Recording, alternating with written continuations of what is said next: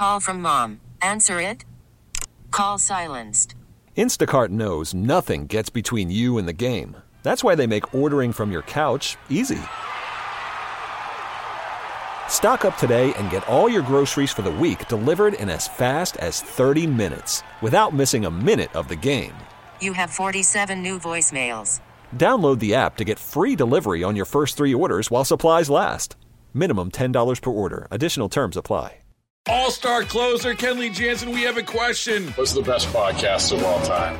Baseball isn't boring, baby. I'm Rob Bradford, and every single day I'm sitting down with the biggest names to show you this great game is the greatest game. It's my podcast, it's my passion. It's a cause I started more than two years ago and is now the most prolific national daily baseball pod there is. Another fact, so jump aboard the BIB Express. Follow and listen to Baseball Isn't Boring, presented by Wasabi Hot Cloud Storage on the free Audacy app or wherever you get your podcasts. Happy New Year from KCBS Radio in San Francisco. I'm Matt Pittman, and this is Bay Current for Monday, January 3rd. As we all ease our way back into the groove of the work and life routine, still very much anything but routine, if we're being honest, because of COVID and Omicron, many of us are back, at least for now, working from home on a permanent or temporary basis. TBD is kind of the buzzword right now. I wanted to do something a little different, though, for the first episode of Bay Current here in 2022. I wanted to share some of the work that we're really proud of here at KCBS Radio and Audacy, our parent company. You've heard me rave about the many talents of one of my favorite coworkers, Mallory Somera, here at KCBS Radio, a podcast and multimedia producer on my team. You might remember it was Mallory who wanted to do a story on our hometown of Vallejo. Ended up being one of my absolute favorite episodes of this, the Bay Current podcast from all last year. I know that the poverty, I was like actually doing some research, and the poverty rate here is still pretty high. I think it's at 15.4%. Oh, man. So here on Marin Street, for example, like we're Yeah. walking by the Alibi Bookshop. Well, I mean, this is already more lively than it felt in at that time. And I mean, another reason why we ended up moving and another reason why I was never here, you know, number one, I was in college, but also uh, there wasn't a lot to do out mm-hmm. here. I mean, even growing up, like, unless you could afford to take, like, you know, tennis lessons or, you know, be in sports or, you know, take swimming or something Well, like that, like, uh, you're just kind of kicking it. Yeah, when I hear you talk about poverty rates, even as they exist today, but certainly, you know, going back to 08, 09 in the middle of the Great Recession, you're dealing with poverty rates upwards of 15%. Nobody got no money to go play tennis Right, exactly. and roll in sports. Give me a break. Exactly. So today I wanted to share a new national podcast from Audacy that Mallory executive produces. It's called Connect the Dots, and I'll let Mallory explain. Connect the Dots is a weekly podcast that unpacks and dives into unanswered questions from today's news, delivering depth, context, and fresh insights through interviews with the experts and people at the center of these stories. Hosted by WCBS 880's Linda Lopez. Today, I hope you'll enjoy the latest episode of Connect the Dots, using social media to destigmatize conversations around mental health. It's a good one. Hope you'll enjoy. Self care. It's a phrase common to the timelines of Instagram and TikTok. As of this month, there were more than 56 million posts tagged with the hashtag self care on Instagram. On TikTok, the self care hashtag has more than 15 billion views. Self care retail items such as healing stones, journals, and lotions make up an estimated $10 billion industry. But overusage of the term has morphed the concept into something synonymous with mental health. Even before March of 2020, the concept of self care had moved from its many meanings and iterations in the real world to the social media universe, where social media influencers have looked to lead the way in self care routines that followers can emulate. Okay, I've got a challenge for you. Spread love for 96 hours. I'm gonna be honest with y'all. I've been feeling pretty lonely lately. Certified B Corp launched a body butter that lasts 96 hours. And not gonna lie, I was dry. Licorice in it, which has a lot of natural brightening properties, which helps brighten the skin. And like the aloe in it makes it extremely But soothing. once you follow it there, it seemed to become a hashtag used more for selling products or gaining online clout rather than improving well being. Then came the COVID 19 pandemic, an event that put the very idea of health in a new light. With rising concerns about physical health, mental health concerns also garnered more attention as the virus stole loved ones, jobs, activities, and opportunities from us all.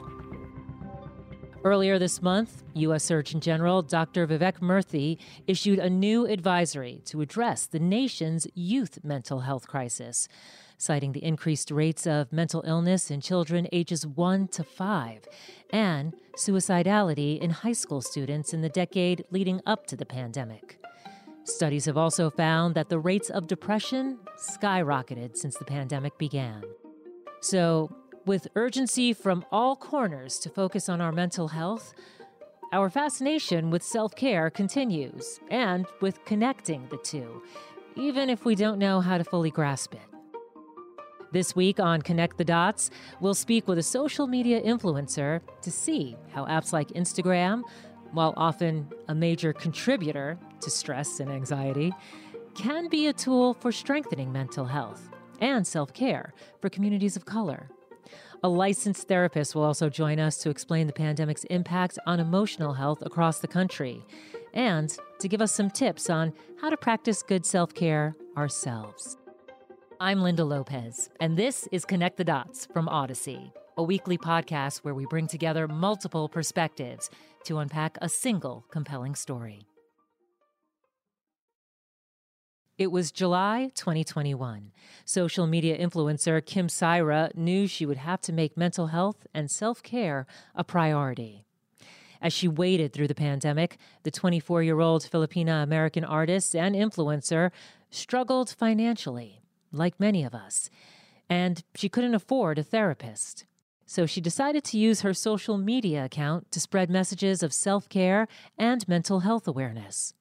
I sh- decided to shift my content to just focusing primarily on mental health this July specifically because around July I was dealing with um, a petition calling out James Corden because he had the Late Late Show and um, they were featuring foods that were insensitive to Asian cultures. We have chicken feet, a thousand year old egg, which I don't even know how that's possible. Yeah a fish smoothie, Ugh. pig blood curd, and a balut, which I don't even know really what that is. I don't so, know either. Wow, it all looks so terrible. and I know people can't smell it, but it doesn't it's smell really good either. disgusting. Yeah. It's, it's horrific. And when I launched that petition, um, I was receiving just a lot of hate and even like death threats on like an extremely regular basis for that entire month. Um, so then at one point, um, I was pretty much at my like rock bottom and I couldn't afford therapy. Social media has been criticized for its negative impact on mental health. And a Wall Street Journal report published just this year appears to back that assumption up. Issues for teens, especially girls. According to the Wall Street Journal, a study of teenagers in the U.S. and the U.K. commissioned by Facebook showed more than 40% of Instagram users who reported feeling unattractive said the feeling began on the app. Saira, however, had a different idea for her platform. I realized that in order for me to do that while maintaining my own mental well-being i needed to shift the culture like that i was um, facilitating on my own uh, social media page to more to focus more on mental health and like what i've been going through. Um, and it's just been working out more so for me because i get a lot of messages from people saying that they've never had anyone that they could relate to in terms of like such internal issues until i started speaking more openly about my mental health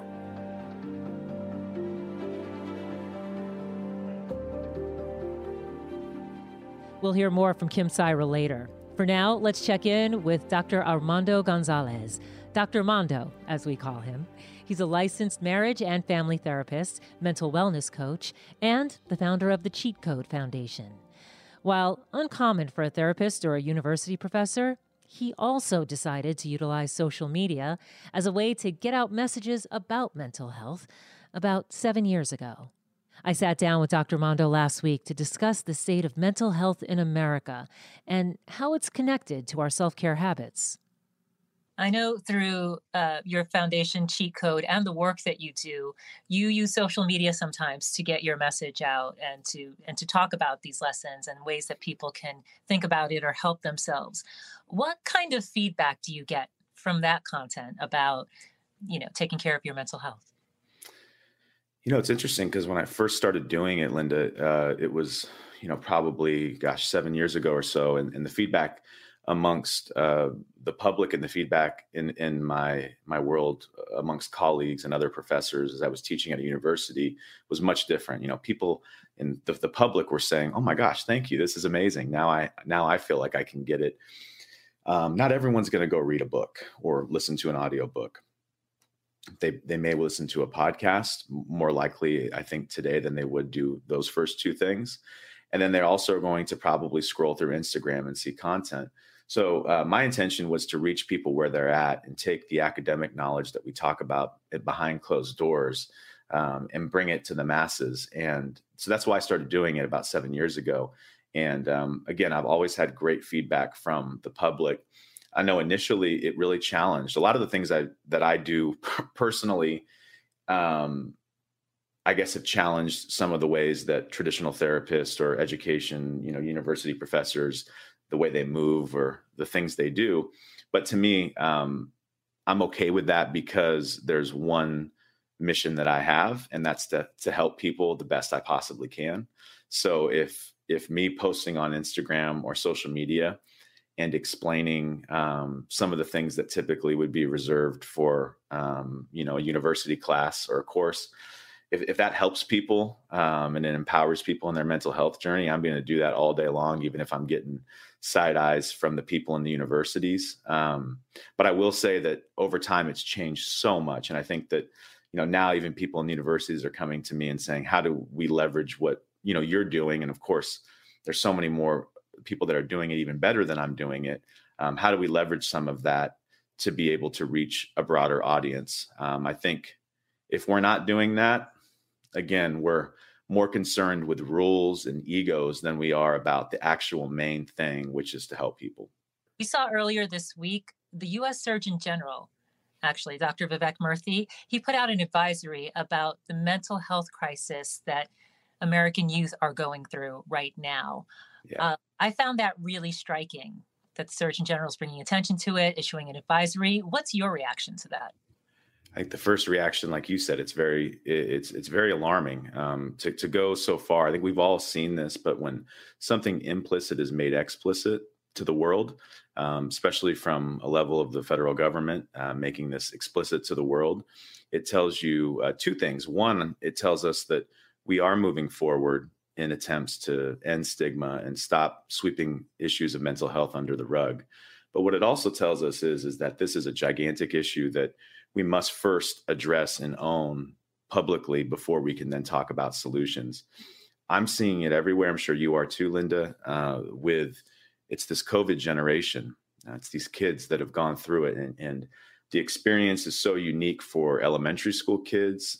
And then there's and then there's a whole different set of experiences for junior high, high school kids, college kids.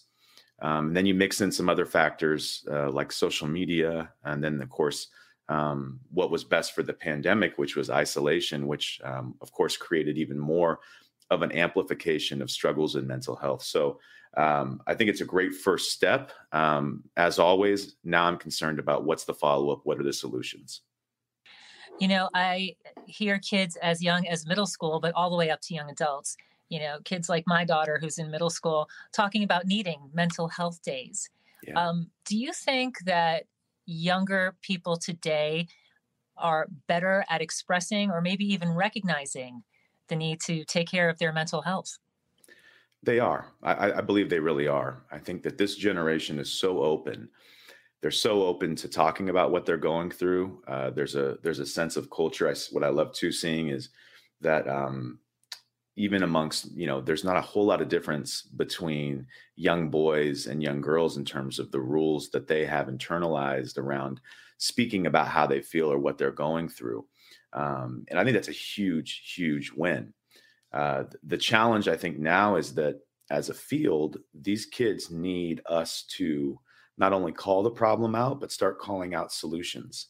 And the biggest struggle that we have right now in, in this country, I hear all the time, is I reached out for therapy, or I didn't know how to reach out for therapy, and I tried, and I felt lost, and I never got anyone to call me back. And and so part of what you're having is you're having a, a system that's being overloaded now that never has seen an influx. Uh, when I say a system, counselors, therapists, social workers that are being overwhelmed with so many people coming out of the woodwork needing mental health support, but they're not equipped, uh, whether it's through technology to help meet the need and demands of even just the incoming requests. And on top of that, there's not enough of those folks in the field. Uh, and as a result, many, many people are feeling lost. And again, I think that's the thing you'll probably hear me say a lot even today is just my concern is how do we solve that because that's to me where we've we've called it out we've identified it. Now we have to start talking solutions so that there can be more equity and care to where if someone needs it they can pick up a phone and they can get in to see someone and get support.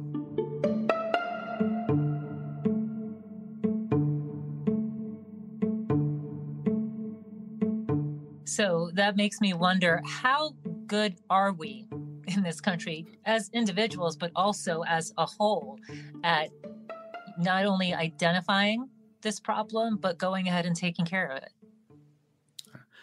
You know, the number that popped in my head, Linda, is I, I would give us a grade of, you know, we're, we're 27% of the way there, right? So that was just the number that came to my head intuitively. We're 27% of the way there, which to me is a failing grade. Uh, we're not very good. Uh, and we haven't been for a long time. But again, um, because for so long it was easy to brush aside mental health, there was never appropriate funding and attention being given to making sure that it was effective enough. Um, and then now that we have this influx, we have an opportunity to change that. So I think when you look at it, this is where we need major infrastructure changes. There's a lot of good mental health startups out there. Some, to be very honest, in my assessment, are capitalizing on the buzz term of mental health in the in the moment. And then there are some that are really concerned with creating transformative uh, mental health change and changing the system. So I think we do have to have more intention about identifying and discerning who is who in that. And then we need to start putting some, you know, as much as the government's talking about, the Surgeon General's talking about this as being an issue, what what sort of funding can we get and can we get the right people in place to know how to use that that funding to make the system better and make it more equitable the thing you've heard me talk about, Linda, is the people that are traumatized the most or experience the, the highest levels of anxiety and depression often live in underserved communities where they have stressors that are um, are hard to even fathom unless you've lived in a community like that. Mm. And those people have the hardest access points. They have the, the hardest time getting help when it comes to their mental health. We have to change that. There's just no way that we can accept that. I think that that's a really main point, which is that a lot of people even just see taking care of your mental health or, you know, getting resources to help you with it as something of privilege. That's something for the privilege. So who really has those resources and how can they become, you know, more widely available? And that's the thing. I, w- I, I wish, Linda, that, that they existed and we could say, oh, they're right over there and point people to them. I think um, you know the, the challenge we have like you said you said it well is that it's typically a privileged experience. And so in a privileged world oftentimes it's people that have money and wealth who can afford to, to take care of themselves mentally and emotionally. Um, and whether or not we believe that it's a basic human right or not we've set the system up to be to to push that point home to everyone that you have to have enough money in order to really be worthy of taking care of yourself mentally and emotionally, which I think you and I would both agree um, is so wrong in so many ways.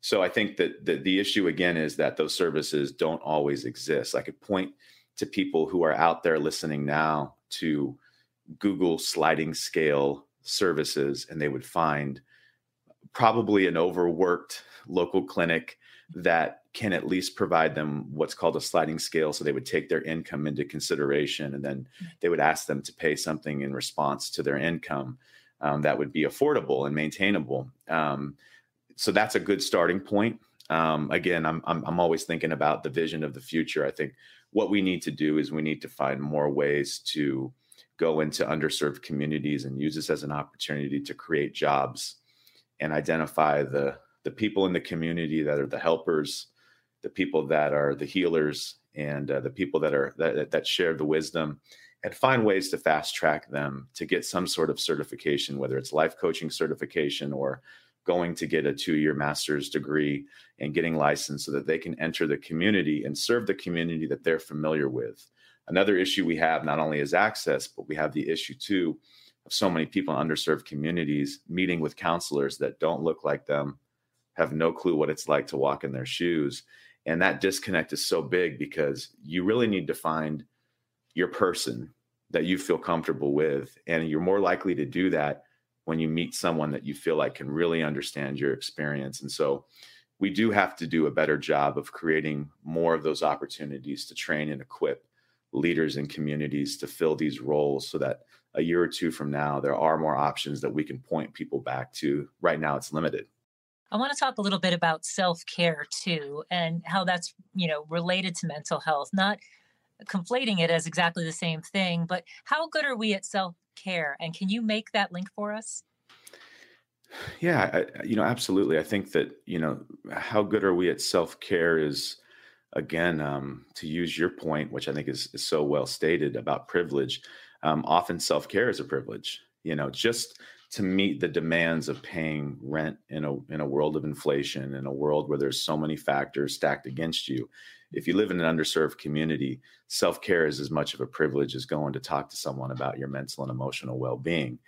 Um, so I think that there are some people that do it really well. And I think that the more money you have, the more privilege you have to afford services like going to the gym or doing yoga or you know doing those self-care practices one of the things that's that's been great in terms of evening evening the playing field has been technology so now we have access to, to apps like Calm, or we have app, um, access to YouTube channels where we can do some of those things at home, and it's evening the playing field.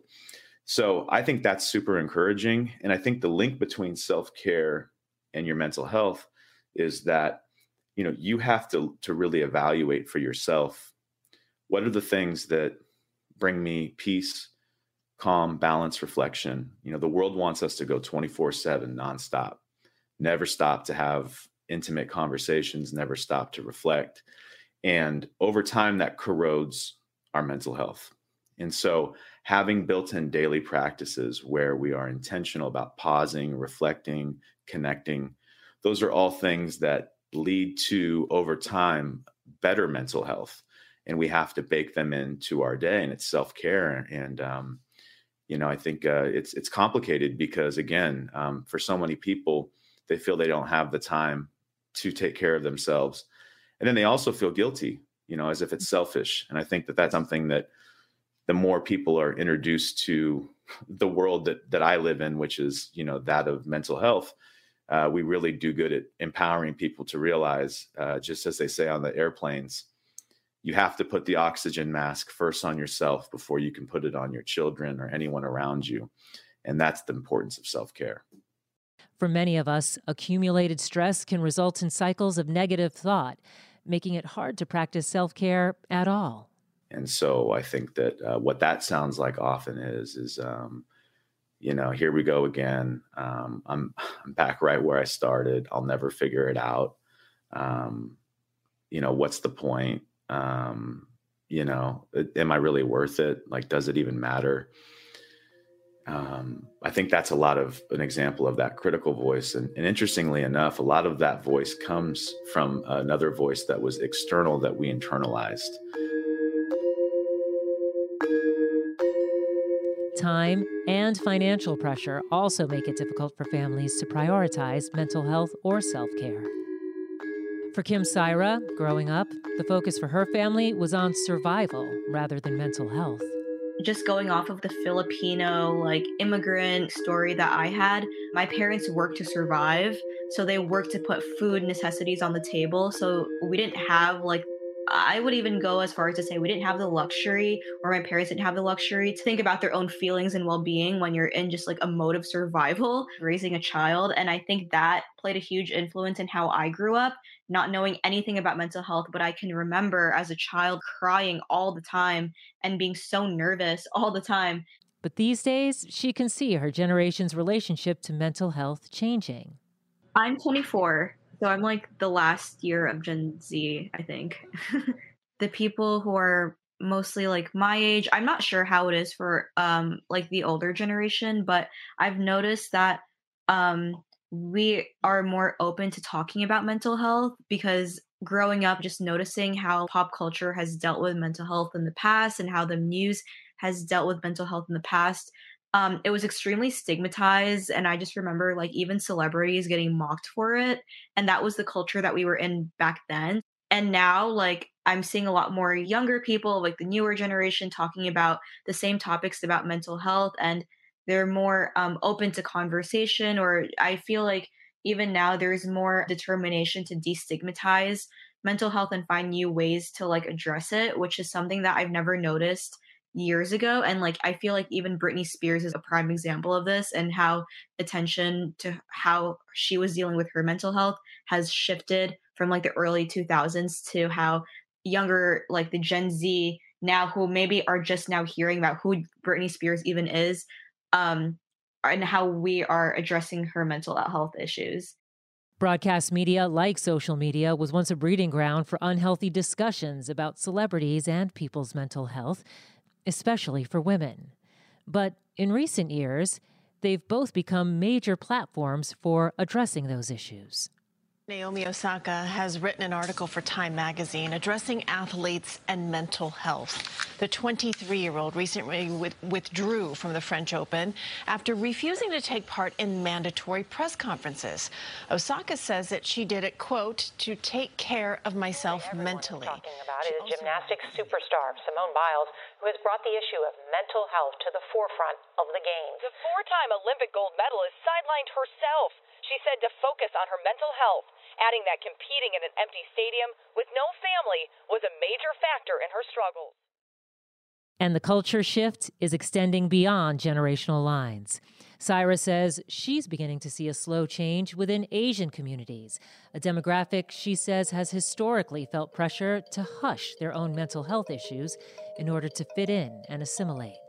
So my parents visited, and I used to have such difficulty communicating with them because I had so many mental health issues. Like anxiety was like a huge one, and my parents could not understand me. They didn't know what it was.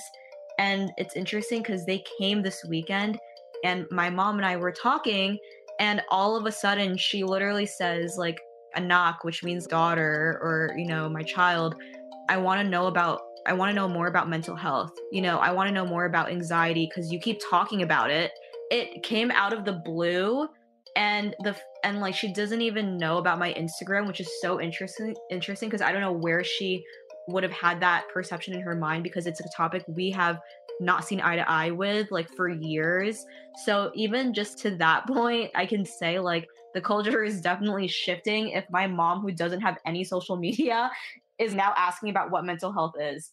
And Saira, whose profession now calls for her to constantly be on social media, says it's become more of a safe space for people to express their struggles with mental health.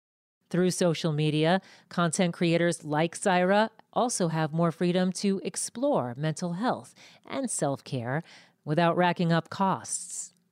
When I had the time in 2020 to just stay at home every single day and like deal with my anxiety face to face, I realized that A, I could not afford therapy um, because I was constantly afraid of losing my job, which I did. And B, um, I didn't know how to talk about my feelings. And I think that just shifted to me now, like honestly, just being more open and vulnerable and hoping that someone sees me and feels that they feel comfortable to get help on their own.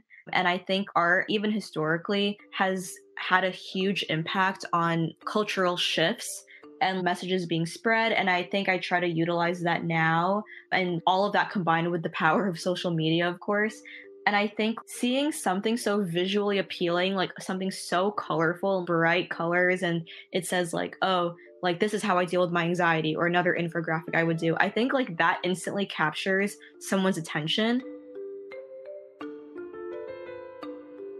Both Saira and Dr. Mondo stress that as we navigate what can be a stressful holiday season, lingering concerns about the COVID 19 pandemic, and just the everyday challenges of life, it's important to take time for self care, whether it's taking a quiet moment for yourself or even checking out an Instagram post that makes you smile.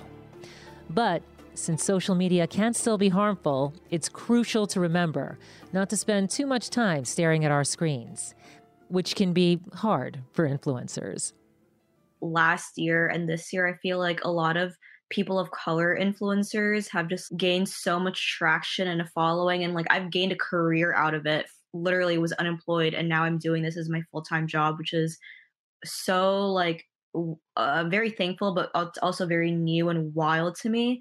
And I feel like there is an expectation for me to consistently put out content about what it means to be Asian or like racism or things like that because of fears that people are going to forget us. I, I have this fear in the back of my mind at all times. If we as people of color influencers stop putting out content about racism and like why we matter, maybe all of this could be for nothing. Like all of these protests, they could have been for nothing. And I think that in my mind is what makes me put out content all the time. And it's come to a point where I preach about self care, but like I haven't even brushed my teeth this morning thinking about my content for tomorrow.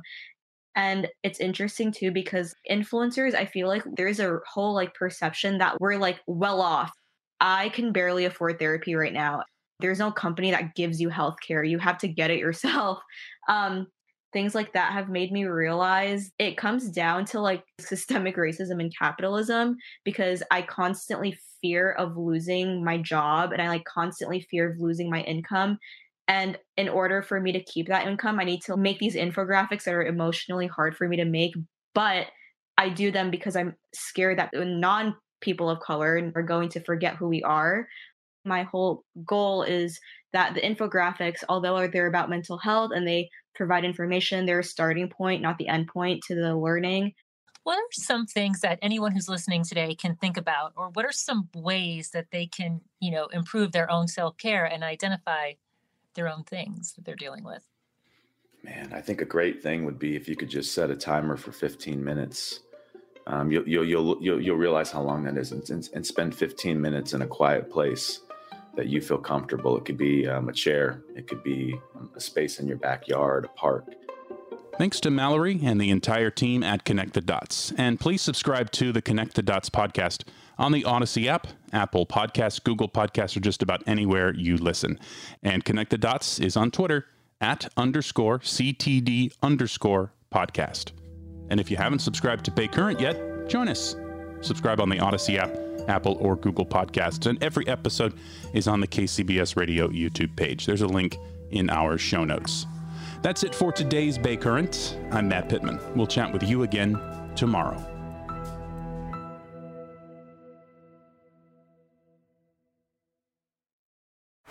Baseball is in full swing. NBA playoffs are heating up, and your NFL team is gearing up for training camp. Listen to the latest on the teams you love here on the Audacy app. The biggest sports radio stations in the country, providing unrivaled local coverage of their teams, all in one place. Exclusive interviews with players, coaches, and team executives, streaming live and always available on demand. Stay in the know with your favorite teams right here on the Audacy app.